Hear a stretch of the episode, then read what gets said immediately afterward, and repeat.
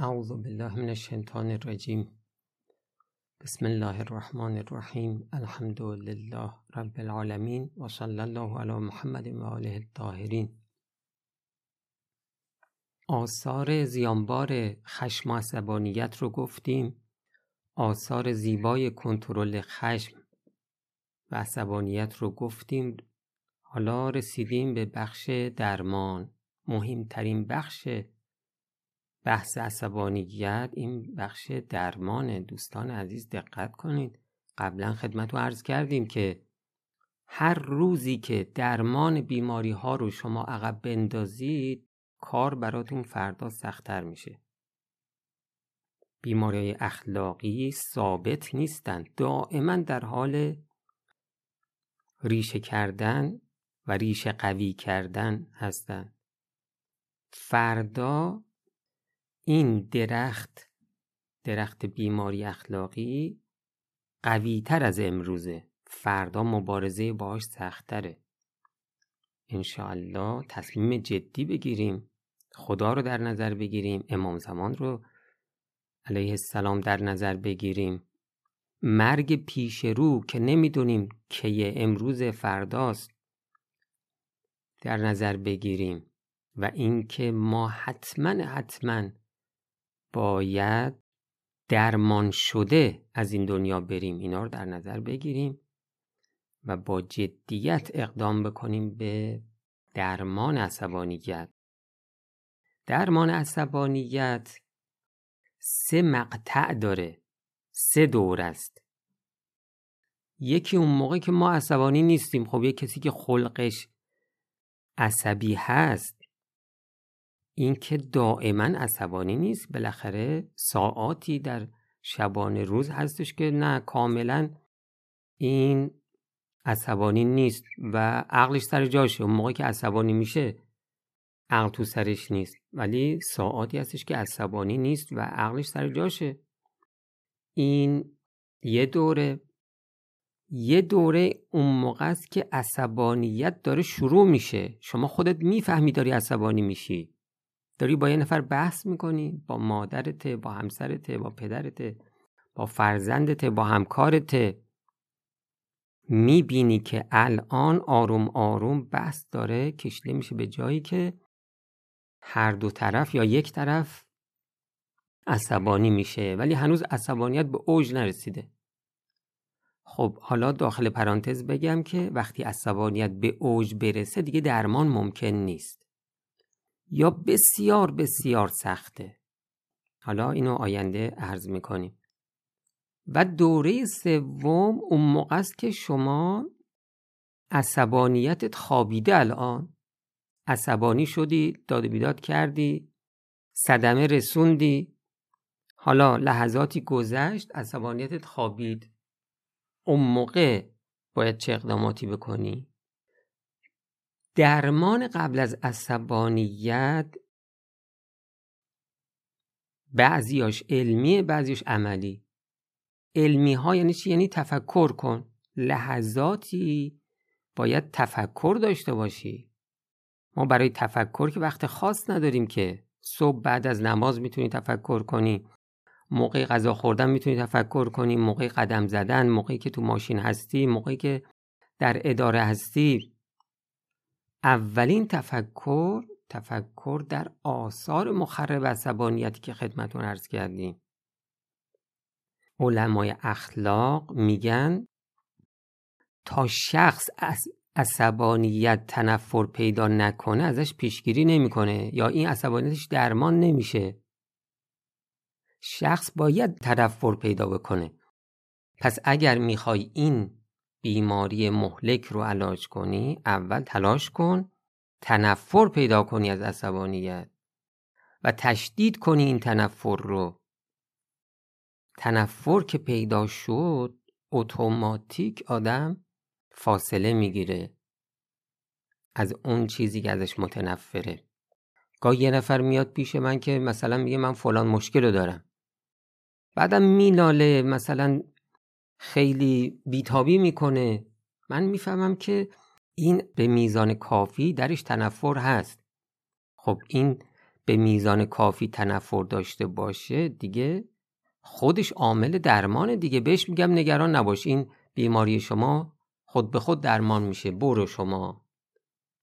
خب حالا چیکار کنیم که متنفر بشیم از عصبانیت؟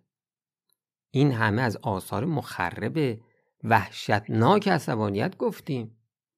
خب یه نگاه دیگه بهش بنداز و قدری در اینها تفکر کن که اگه عصبانی بشی چه اتفاقاتی برات میفته؟ چه اتفاقات هولناکی؟ دیگه از چشم خدا بیفته آدم از چشم امام زمان علیه السلام بیفته از چشم پدر و مادر و زن و فرزند بیفته از چشم دوستان و همکاران بیفته. به خودت بگو میارزه. خدا می‌خواد تو از ملائکه بالاتر بشی. این همه پیامبر فرستاده. این همه کتاب آسمانی. تا تو بگی خدا یا دوستت دارم. خدا هم بهت بهش بده بلکه بالاتر از بهش بهت بده. اون وقت تو حاضر میشی تمام اینها رو بفروشی و به مقام حیوانیت بسنده کنی. عصبانیت حیوانیت دیگه. قبلا خدمت رو عرض شد. خدا میگه با تمام وجود با تو هستم. تو دست رد به سینه خدا می‌زنی. دست ائمه طاهرین علیهم السلام که برای نجاتت به سمت دراز شده پس می‌زنی. فریاد می‌زنی که من حیوانیت می‌خوام. آقا زور نزنید انسانیت نمی‌خوام. من جهنم می‌خوام بهش نمی‌خوام. اینه دیگه. وقتی شما عصبانیت رو انتخاب بکنی؟ یعنی جهنم رو انتخاب کردی. حیوانیت رو انتخاب کردی. دنیا رو برای خودت عذاب می‌کنی. آخرتت هم که عذابی داری که عذاب اهل معصیت پیشش صفره. پیشش هیچه. مشتاتو گره کن. دیگه بس این همه خاری. این بیماری که کلیدش تو دست اراده خودته پس کی می‌خوای؟ قیام کنی بر علیه این بیماری ایمان کش. این بیماری که خدا رو از دلت خارج می‌کنه اهل بیت علیهم السلام رو از دلت خارج می‌کنه. این ننگ رو نخواه که داشته باشی. شیطان و نفس خبیستر از شیطان رو بذار زیر پات له کن. عزمت رو جذب کن تا عصبانیتت رو کنترل کنی. گفتیم اگر همین یک رزیله رو هم درمان کنی این منشأ میشه برای تمام خیرات. این چیزی کمی نیست. گاهی که تنها هستی این سیم رو وصل کن به خدا. با خدا گفتگو کن. بگو که این کار سخته. تو کمکم کن. من ارادم ضعیف خدای تو که ارادت بی نهایت قدرتت بی نهایت. بخیل هم که نیستی پس کمکم کن. گاهی هم توسل به ائمه علیه السلام به امام زمان علیه السلام. اینها معجزه می‌کنه. کمکت می‌کنن اهل بیت علیه السلام. البته تو خودت باید وسط میدون باشی یا تو وسط میدون باش تا خدا هم کمکت کنه. این تفکر اول. تفکر دوم تفکر در آثار زیبای حلم و کزم غیز و عصبانی نشدن. ما آثار عصبانی نشدن رو یه گوشه ایش رو گفتیم. ولی روایات متعدد داریم درباره آثار زیبای حلم و کزم غیز در اینها هم آدم تفکر کنه شوق پیدا می‌کنه که من بیام آراسته بشم به صفت زیبای کزم غیز آراسته بشم به صفت زیبای حلم. امام علی علیه السلام فرمودن احترسو من سورت الغضب و اعدو له ما تجاهدونه بهی من الکزم و الحلم. از خشم از عصبانیت بپرهیزید. برید به جنگ عصبانیت با چی؟ یکی با کزم غیظ یکی با حلم. امیرالمؤمنین علیه السلام فرمودن این روایات رو آدم می‌خونه انصافا عاشق اهل بیت میشه. اینها انسانهای عادی نبودن کزم غیظ یعنی چی؟ یعنی وقتی عصبانی شدی. دقت می‌کنی؟ یعنی الان عصبانی شدی. اول عصبانیتته فورا دست به کار شو و سعی کن تلاش کن عصبانیتت رو در دلت خاموش کنی. نزار آثار عصبانیت ظاهر بشه صدات بره هوا. حرفای بد بزنی. اصطلاحا میگن خشمت رو عصبانیت رو فرو ببر ببل. کزم غیز یعنی فرو بردن خشم عصبانیت. در قرآن هم کزم غیز صحبت شده و صفات متقین اینه که کزم غیز می‌کنن و سارعوا الى مغفرت من ربکم. بشتابید به سوی آمرزشی از طرف پروردگارتان. و جنت ارزها السماوات و الارض. و بهشتی که ارزش آسمان ها و زمین است. بعد میفرماید اعدت للمتقین. یعنی این مغفرت و این بهشت آماده شده برای شخص با تقوا. بعد آیه بعد میگه که شخص با تقوا کیه؟ الذین ینفقون فی السراء و الضراء. آدم های با تقوا زیاد داشته باشن انفاق می‌کنن کم هم داشته باشن انفاق می‌کنن. این یه ویژگی. ویژگی دومشون چیه؟ ول کاظمین الغیظ. یعنی اینها عصبانی بشن عصبانیتشون رو کنترل می‌کنن کزم غیظ می‌کنن. ول آفین عن الناس. کسی بهشون بدی بکنه میبخشن. والله یحب المحسنین. خداوند اهل احسان رو دوست میداره. خب در روایات بسیار تمجید شده از کزم غیظ. اما حلم چیه؟ حلم یعنی بیادبی آدم جاهل و سبک عقل رو تحمل کنی عصبانی نشی برافروخته نشی. یه نفر که مثلا سوادش از شما پایین تره فرهنگش از شما پایین تره شما باش برخورد خوب داشته باشی. نه یه حالا چون این خیلی پایین تره من مثلا اینو صدام ببرم بالا. نسبت بهش عصبانی بشم اشکال نداره.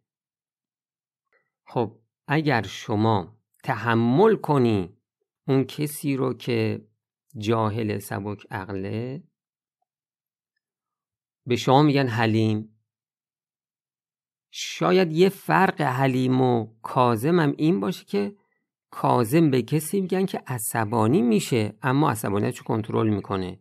هیچ وقت اجازه نمیده عصبانیتش بروز پیدا بکنه. اما حلیم اصلا عصبانی نمیشه. یک دریاست.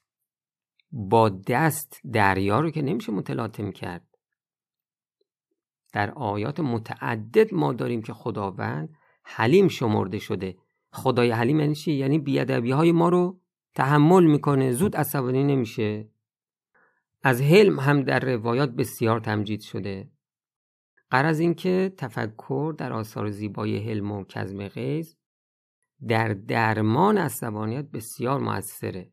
خب ببین این همه روایات بینظیر ما داریم. یعنی تو جهان نگاه کن شما این کلمات بینظیره. اصلا مال انسان عادی نیست. خب اینها رهبران تو هستن. می‌خوان دست تو رو بگیرن به قله های هستی. شما رو ببرن. بهترین مسیر زندگی رو برای شما ترسیم کردن اینها. خب این زشته دیگه تو به توصیه هاشون عمل نکنی. خب پس در بخش درمان گفتیم درمان قبل از عصبانیت داریم که بهترین درمان این. اون موقع که شما عصبانی نیستی دقایقی رو بذار برای تفکر. تفکر در آثار مخرب عصبانیت تا در شما تنفر نسبت به خشم و عصبانیت پیدا بشه و تفکر در آثار زیبای حلم و کزم غیظ. تا شما شوق پیدا بکنیم به اینکه متصف بشی به صفت کزم غیظ و حلم و عصبانی نشی یا اگر شدی کنترلش کنی. السلام علیکم و رحمت الله و برکاته.